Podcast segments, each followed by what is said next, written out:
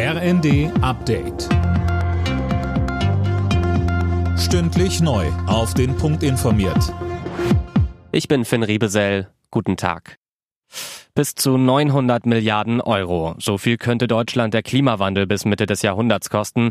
Das zeigt eine Studie im Auftrag des Bundeswirtschaftsministeriums. Um die 40 Milliarden Euro Schaden hatte zuletzt allein das Ahrtal-Hochwasser verursacht. Studienautor Thomas Korbun sagte, wir haben beim Ahrtal-Hochwasser ja vom Jahrhundert-Hochwasser gesprochen. Die dürfen wir in Zukunft bis zum Jahr 2050 annähernd jährlich erwarten. Wie es aus dem Wirtschaftsministerium heißt, wird derzeit an einem Gesetz gearbeitet, damit der Klimawandel eben nicht so teuer wird. Zweiter Tag der Kabinettsklausur auf Schloss Meseberg. Themen der Bundesregierung sind unter anderem die Kindergrundsicherung und der Autobahnbau. Große Spielräume für teure Projekte gibt's wegen der Schuldenbremse nicht, sagte FDP-Chef und Finanzminister Lindner im zweiten.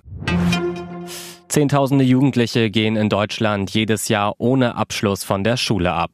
Dirk Justus, an der Zahl hat sich in den vergangenen Jahren ja kaum was geändert. Ja, 47.500 junge Menschen haben die Schule 2021 ohne Abschluss beendet. Das entspricht einer Bertelsmann-Studie zufolge 6 Prozent.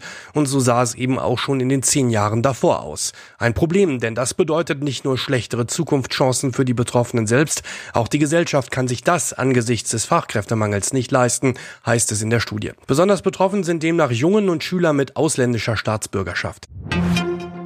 Die Ukraine kann weiter auf die Unterstützung Deutschlands im Kampf gegen Russland bauen. Das hat SPD-Chef Klingbeil bei einem Treffen mit Kiews Bürgermeister Klitschko gesagt. Klingbeil war am Morgen zusammen mit SPD-Fraktionschef Mützenich per Zug in der Ukraine angekommen. Alle Nachrichten auf rnd.de